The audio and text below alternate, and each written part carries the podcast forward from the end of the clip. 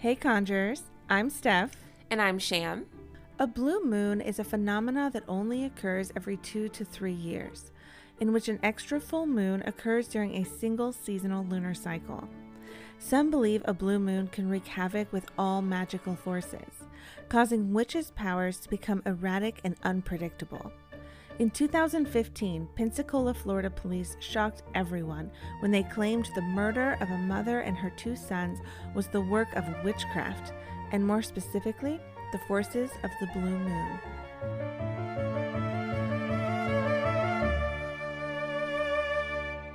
Vonsel Hammack, who went by Bonnie, was born June 23, 1937, in Brewton, Alabama, into a family of generational farmers.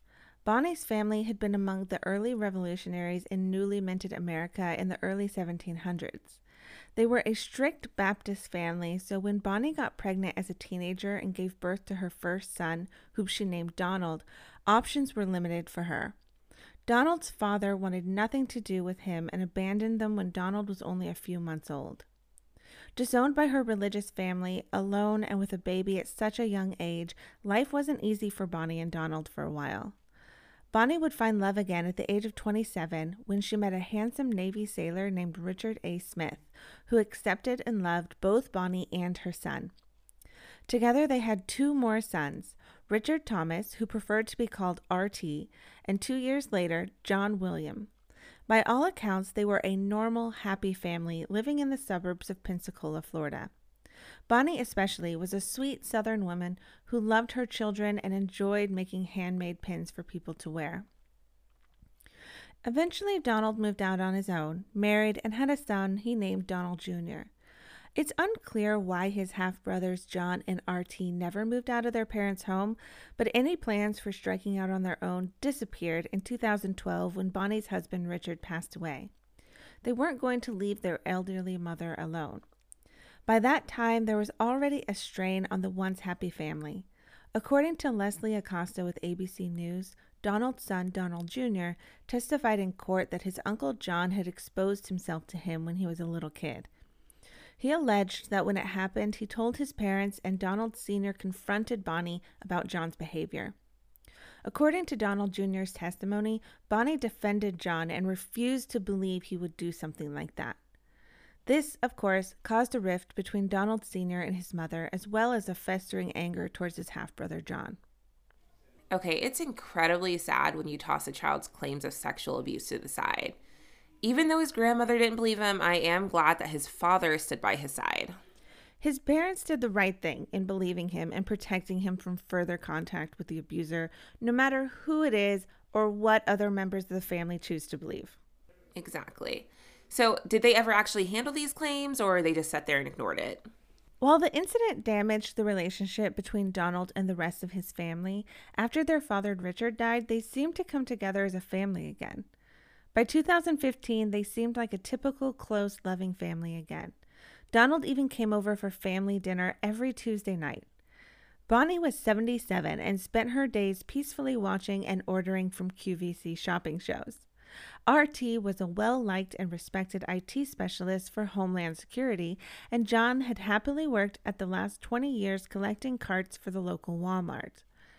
The family was very close with each other, but kept to themselves otherwise and never socialized with neighbors. Many neighbors had never even spoken to anyone in the Smith family at all in the nearly 30 years that they had lived there. I won't speculate as to why John still lived with his mother well into his late 40s, but a friend shed some light on RT's reasoning for never leaving home.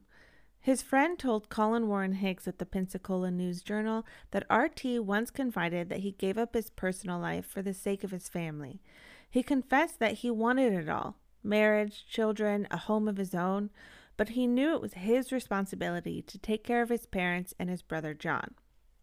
Every morning, RT woke up at 5 a.m. to make sure his brother John was ready for work at 7 a.m. Then he would get ready for his own workday. Donald worked as a security guard at Sacred Heart Hospital at the time. On July 28, 2015, after work, Donald came over as he did every Tuesday night and cooked dinner for his mother and his half brothers. RT didn't like being around Donald and would often work late or make plans with friends on Tuesday nights. When RT arrived home, he was irritated to find Donald still hanging around. Neighbors also noticed Donald's later than usual departure from his mother's house that night, as well as the odd fact that he drove away without turning on his headlights for quite a ways down the road. No one gave it much thought at the time, though. Okay, so I can understand why RT's main focus was taking care of his mother. I mean, I'm a daddy's girl, and even though I have a family now, if he needed to be taken care of prior to my children and husband, he would be my number one priority. Now, as far as Donald going so far off his routine that the neighbors notice, that's pretty concerning. I guess, but he was visiting his mother and his brothers for their weekly family dinner. It would be easy to understand if they got caught up talking or playing games and the time got away from them or something. I don't think I would even notice if this happened at my neighbor's house. Yeah, I mean, I understand no one putting much thought into what may look like an off day for a neighbor. I definitely don't notice mine. Well, that was until three days later when RT still hadn't shown up for work, which was not like him at all. Since he worked for Homeland Security, his unplanned absence was taken very seriously. RT's colleagues called and texted him, but all attempts went unanswered. On July 31st, RT's supervisor, Hal McCord, went to the house to make sure he was okay. After knocking and ringing the bell for a while, they contacted police and asked them to do a welfare check. The county sheriff's deputy, Andrew Smith, no relation to the family, was the first to respond to the call for the welfare check. He didn't see any signs of forced entry, and several QVC packages were untouched on the front stoop. He called Donald, who appeared to be calm and relaxed as he gave the officer permission to enter the home. All right, Conjurers, here we go. This is where shit gets real. when he entered the house, he was immediately hit with the unmistakable odor of a dead body. Then he saw blood splatter and called for backup. He first found RT on the living room floor and John on a nearby sofa in front of the television. A trail of blood led him to a bedroom down the hall, where he found the body of Bonnie as well. All three victims had been covered in piles of blankets and clothes. Some speculated the killer was trying to hide the bodies in case someone looked in the windows, but if I have learned anything from criminal minds, this is a clear sign of remorse. well, those true crime shows often have some truth to them, even if it's fiction. Either way, this triple homicide was personal. To add to that theory, nothing was taken from the house and a large amount of money was left untouched in the family safe. The evidence suggested John had been killed first. Someone had snuck up behind him while he was watching TV and smashed his head with a clawed hammer, then stabbed him in the throat to finish him off. Bonnie had been hit over the head in the kitchen and then dragged into the bedroom where she was found. Then she was beaten several more times with the hammer, then her throat was cut, which of course ended her life. The odd part was the end of her little finger had been cut off as if she had been tortured first. Finally, RT arrived home and walked into the living room to find his brother brutally murdered on the couch. RT was shot in the head near his right ear before he ever had a chance to react. His head was then also bashed in with a hammer and his throat cut for good measure, I guess. Okay, I will never understand the point of bludgeoning someone and torturing them if you had a gun the entire time and could have just taken them out in point blank range. Like, whoever did this wanted them to suffer for real. Agreed. Someone had a lot of anger for this family. Who did they assume could have done this? At first, it was thought maybe the murders were connected to RT's job at Homeland Security, but officials with the Naval Criminal Investigation Services stated that they have determined there are no issues involving national security elements. End quote. As the last person to see the family alive and a close relative that lived only three miles away from the crime scene, police naturally wanted to talk to Donald. Oddly, he didn't respond to phone messages or a note left at his house by the police. Since he seemed to be avoiding their attempts to contact him, they filed for a search warrant of Donald's house. What they found led police to make an outlandish claim regarding what they believed to be the motive behind the horrific murders. County Sheriff David Morgan held a press conference where he announced that the initial investigation pointed towards some kind of ritualistic killing, saying, and I quote, It's witchcraft. I'll say that right now. End quote. When asked what brought him to that conclusion, he said, and again, this is a direct quote The method of the murder and the positioning of the bodies and our person of interest has some ties to a faith or religion that is indicative of that. He added to his allegations of occult ties that it also coincided with what's referred to as the blue moon, which occurs every three years. End quote. The blue moon did occur that year on July 31st, the day the bodies were found, and that superstition apparently played a role in how this case was investigated. Adding fuel to the fire, they found items in Donald's house that, in their minds, proved their witchcraft theory. Donald openly practiced a religion called Wicca. In his home, police found a worship altar, books about witchcraft, figurines of various deities, and a Ouija board. All of which could also be found at my house. And by the way, I'm not even a witch. Okay, so listen, I really hate when people who know nothing about witchcraft talk about it. I don't play with a Ouija board because I'm not inviting anyone into my home. However, that has nothing to do with witchcraft either. Me and my husband also have altars filled with books on tarot, runes, and voodoo. That doesn't mean that we practice them. I read those books strictly for learning purposes. Even if you did practice them, none of those practices support or encourage violence. It's ridiculous to suggest those items had anything to do with the murder without any investigation having taken place at all. Exactly. I mean, can you imagine the police blaming our murders on the books that we keep in our home? It's ridiculous. These items and some archaic idea of what witchcraft is led police to believe that this religion would connect Donald to having an urge to kill during the blue moon. I want to point out the absurdity in these conclusions for a minute. If police walked into a murder suspect's house and saw a crucifix on the wall, a figurine of Jesus on the mantel, and a Bible on the nightstand, they would never suggest that Christianity inspired that suspect to commit murder though the likelihood of a connection between Christianity and murder is exactly the same as the likelihood of a connection between Wicca and other pagan practices and murder, which is none. There are people of all faiths that do horrible things.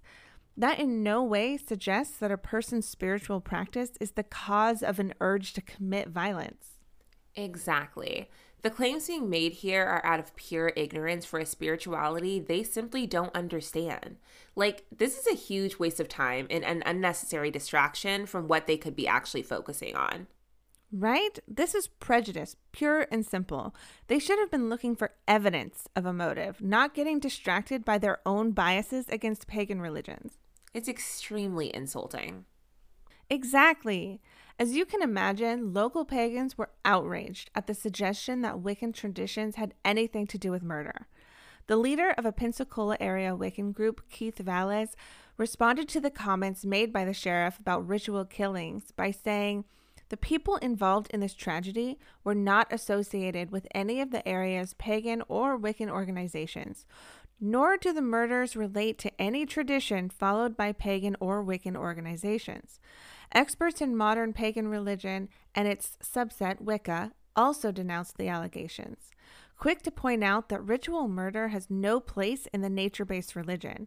If the sheriff's department actually knew anything about pagan or Wiccan beliefs, they would know that while some believe the blue moon can have a mild effect on witches' magic, the most common belief is that the full blue moon will illuminate our hopes and wishes for the future as well as in emotional burdens that we need to let go of in order to find peace. There is nothing violent about the blue moon. Regardless, police were convinced Donald was evil and must have killed his family. They brought him in for interrogation and described the murders in gruesome detail, looking for a reaction. Every description was met with seemingly shocked response from Donald with an, oh my God, Police then laid out their theory that he was the killer, which he adamantly denied. He continued to insist he didn't do it, saying, quote, I'd never harm my family. I mean, why would I do something like that? End quote. He didn't cry or get emotional, but on the video of the interrogation, his body seemed tense the entire time. They accused him of not seeming very upset about the brutal murders of his mother and his brothers. Donald offered to take a polygraph test to prove his innocence, but police turned him down, saying it wasn't necessary. Later, Donald's defense team suggested police were worried a polygraph test would show he was telling the truth and they would be back at square one with no other suspects. They never did consider any other suspects because they were convinced Donald was their guy. I don't blame them. Him not breaking down after losing his mothers and brothers is pretty weird, especially by the way he lost them. It was pure evil the way they died. That should have been shocking enough to get an emotional reaction out of anyone. Everyone reacts differently in the face of tragedy, and it's possible he was in shock. But yeah, it is a red flag that he had no reaction at all.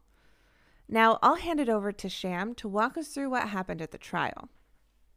They knew the witchcraft theory wouldn't hold up in court in this day and age, so they spent the next four years building a case against Donald while he sat in jail waiting for his trial. When the case finally went to trial in January of 2020, the prosecution alleged Donald had killed his family for financial gain. The judge banned any mention of witchcraft from the trial, so the prosecution had to rely on only factual evidence and witness testimony. The evidence they did have was primarily based on the fact that Donald's DNA was found throughout the crime scene, as well as on the hammer used for the murder. It was an easy counter for the defense team to point out that, of course, his DNA was everywhere in that house. It was his mother's house that he visited every week.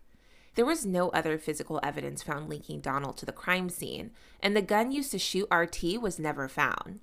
Paper towels were found in the kitchen trash can that had been used in an attempt to clean up the crime scene, suggesting that the killer wasn't worried about someone showing up, making a random intruder unlikely. The strongest piece of evidence against Donald was actually the new suggested motive of the crime. One of Donald's coworkers came forward and handed this new theory to police officers on a silver platter. He told investigators Donald had bragged sometime prior to the murders that he would inherit a large sum of money as his mom's oldest son. Police were shocked by this idea.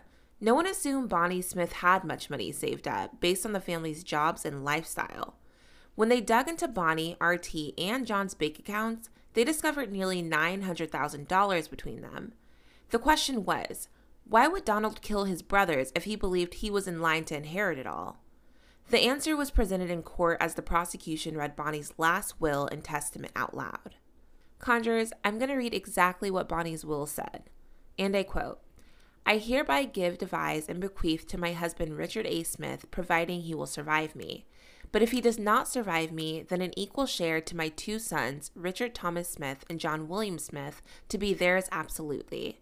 I intentionally make no provision herein to the benefit of my son, Donald Wayne Hartung, not for lack of love or affection, but because he has sufficient assets of his own. That is pretty cold for a mother to cut out her own child like that. I mean, it's $900,000. Even if he doesn't need it, there's plenty to go around. Right. And it shouldn't matter about anybody's financial standing. For my parents and for me and my husband, we plan on leaving our kids equal shares when we pass away. Now, I'm not saying Donald is innocent by any means, and the financial motive is way more convincing than the witchcraft angle, but it still feels like trying to fit a theory to a suspect rather than following the evidence unbiased. Yeah. The prosecution worried that the DNA evidence and the proposed motive still wouldn't be enough to convince a jury. They needed more. Conveniently for them, a convicted felon housed with Donald while waiting trial reached out to them with a slam dunk hearsay confession. Marlon Purefoy testified that fellow inmates were afraid of Donald because they thought he was a witch. Marlon said he pretended to have an interest in voodoo in order to engage in conversation with him, which is when Donald confessed everything. Marlon told the court that Donald was angry with his mother for not believing that John had molested his son, Donald Jr. He continued that when Donald learned he had been intentionally cut out of the will, he was enraged and spent the next three years planning on how to go about murdering them all, in order to inherit all the family fortune himself. He added that while witchcraft wasn't the reason for the murder, Donald told him the Ouija board told him when to commit the murder. The informant knew details of how the victims were killed, including that Donald had tortured his mother before slitting her throat to get the combination to the safe. Prosecutors informed the jury that the detail about Bonnie's finger hadn't been released to the public. Defense attorney Michael Griffith did not hesitate to address the jailhouse informant's claim that Donald had confessed to the murders while in jail. He told the jury, out of all the people who are in and out of those cells, the state brought before you one person who is working an angle. End quote. Marlon was in prison on an attempted murder conviction from 2017, sentenced to 30 years in prison and looking to make a deal. The prosecution acknowledged Marlon had cut a deal with the state for a reduced sentence in exchange for his testimony, but she argued that his knowledge of the details proved Donald had confessed the information to him. I'm so skeptical of jailhouse informants. They aren't actual witnesses. It's all just hearsay, and sometimes it's hard to know if the suspect fed them the information or if the prosecutors did. I'm always under the impression that bad cops feed these informants the information that would get the suspects at hand in trouble. It's just weird that anyone would go around bragging about something they're trying to convince the jury that they're innocent of. What about the family? Do they think Donald could have done something like this? Donald's son, Donald Jr., also testified against his father. In his emotional testimony, he explained why he believed his father was considered the black sheep of the family. He explained that he was always separated from the rest of them. Things were only made worse after John exposed himself to Donald Jr. as a child, he testified. I don't know what happened behind closed doors, but I know that they didn't talk for a good period of time. The prosecution asked Donald Jr. if he had thought his father was the killer. He answered, I didn't question it at all. He said his father coldly broke the news of the death of his grandmother and uncles over the phone by simply saying, Son, they're dead. While he wasn't close with any of them, only seeing them a couple times a year, he was devastated by the detached way he received the news. Geez, that's a heartless way to inform your kid their grandmother is dead. But if his son isn't surprised, it does make you wonder. Right? But Donald's defense team insisted that he didn't know the details of his mom's will and had done nothing but try to help the investigators. After all, he'd willingly given his DNA, answered all of their questions, and had even offered to take a lie detector test. They argued that all the prosecution had was the word of a convicted felon looking for a sweet deal. They also called a forensic neurologist as a witness regarding Donald's state of mind at the time of the murder. The witness showed pictures and x rays of his brain that displayed white spots on the frontal lobe that shouldn't be there, indicating frontotemporal dementia. The condition causes degeneration of the frontal lobes of the brain and impacts cognitive function and decision making abilities. They also asked the jury to keep in mind that Donald was abandoned by his father at three months old, allegedly experienced sexual abuse as a child, and grew up in a trauma filled environment. She brought medical records proving he was diagnosed with depression and attachment disorder, making it difficult for him to process and show his feelings. I'm sorry, is his defense team trying to argue that he didn't do it or that he's mentally unable to comprehend the seriousness of his actions? Their defense is making it sound like they think he's guilty. They are giving a list of excuses as to why he may have committed a crime, but regardless of your mental state, that is never an excuse to torture and kill someone.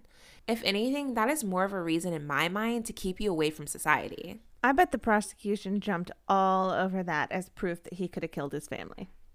Well, the prosecution didn't dispute the medical diagnosis, but did disagree with the suggested level of impairment it would have caused. She argued the murders had been planned so carefully that it proved his mental state was still strong. She reminded the jury of their theory that Donald first cooked his family dinner, acting completely normal, then, after the murders, attempted to clean up and go about his normal routine for days. No one in his life noticed him acting unusual or erratic during that time, proving that he had a clear head and should have been held responsible. That is a cold, calculating murder, if that's what happened. After over four years of awaiting trial, five days of jury selection, and six days of testimony, it took the jury only a little more than four hours to find Donald guilty of all three counts of premeditated first degree murder. Prosecutors were asking for the death penalty, so now that he was found guilty, it was time to move on to the penalty phase. When someone is convicted of first degree murder, they have to go through the penalty phase. This is where the jury will consider mitigating factors and aggravating factors. You see, mitigating factors can be any factor that would give a reason not to impose the death penalty, and aggravating factors would lend support for a penalty of death. After reviewing all of the possible factors, the jury votes yes or no for the death penalty. If it isn't a unanimous vote, then the decision goes to the judge who can decide either life in prison or the death penalty. His mental condition would be a mitigating factor, then, right? that must be the real point the defense was trying to make with it. That's the vibe I was getting from his team. So, did the jury sentence Donald to death? No, the jury couldn't agree what Donald's fate should be, so the decision was left to the judge at sentencing. Donald made a bold statement, and I quote I loved my jury. They paid close attention, but, Your Honor, they were duped, and you were duped. End quote. He went on to criticize his legal counsel for not allowing him to testify in his own defense. In the end, his request for a mistrial was denied because he had agreed in court to the decision not to testify against himself, regardless of whose idea it was. Donald was sentenced to three consecutive life sentences. The 65 year old is currently serving his sentence at Graceville Correctional Facility in Jackson County, Florida, which is where he will spend the rest of his life. This reclusive, close knit family was simply minding their own business, keeping to themselves, and taking care of each other for years. Someone came along and senselessly took their lives. Was money the driving force behind this brutal crime, as it so often is? Were investigators blinded by religious discrimination and tunnel vision, or was justice served? Either way, nothing will bring back the innocent lives that were lost. Today, I want to tell you about an organization working to combat religious prejudice. Tannenbaum promotes justice and builds respect for religious differences by transforming individuals and institutions to reduce prejudice, hatred, and violence. To learn more, visit tannenbaum.org or call 212 967 7707. To view images, information, and sources from this case, visit our website at crimeandconjure.com. Research and writing for this episode was done by Steph and Sham. Editing of this episode by Denver Fortner Productions with music by Jordan Alina. Be sure to check out our Instagram at Crime and Conjure Podcast for our question of the week. And Crime and Conjure has finally caught up with the cool kids and is now on TikTok. Steph, what is our first conjure tip of season four? I want to share with you all a true blue moon ritual. As the blue moon rises, find a quiet space to connect with the divine energy, whatever that means to you. Place seasonal flowers, a candle, a dish of sea salt, incense of sandalwood or sage, and any talismans or crystals you'd like cleansed on your altar. Light the candle and the incense, then repeat these words or words of your own. I call upon the goddess of balance, grace, and justice with the power of this blue moon, release any known or unknown obstacles so that I may be renewed for this next lunar cycle. This ritual for releasing what does not serve you and welcoming what awaits is in the true blue moon spirit. The next blue moon is going to be August of 2023. So get out there and do a real blue moon ritual. And I'm sorry to break it to you, but it does not involve murder. we'll be back next week with another episode. Until, Until next time, stay vigilant, conjurers.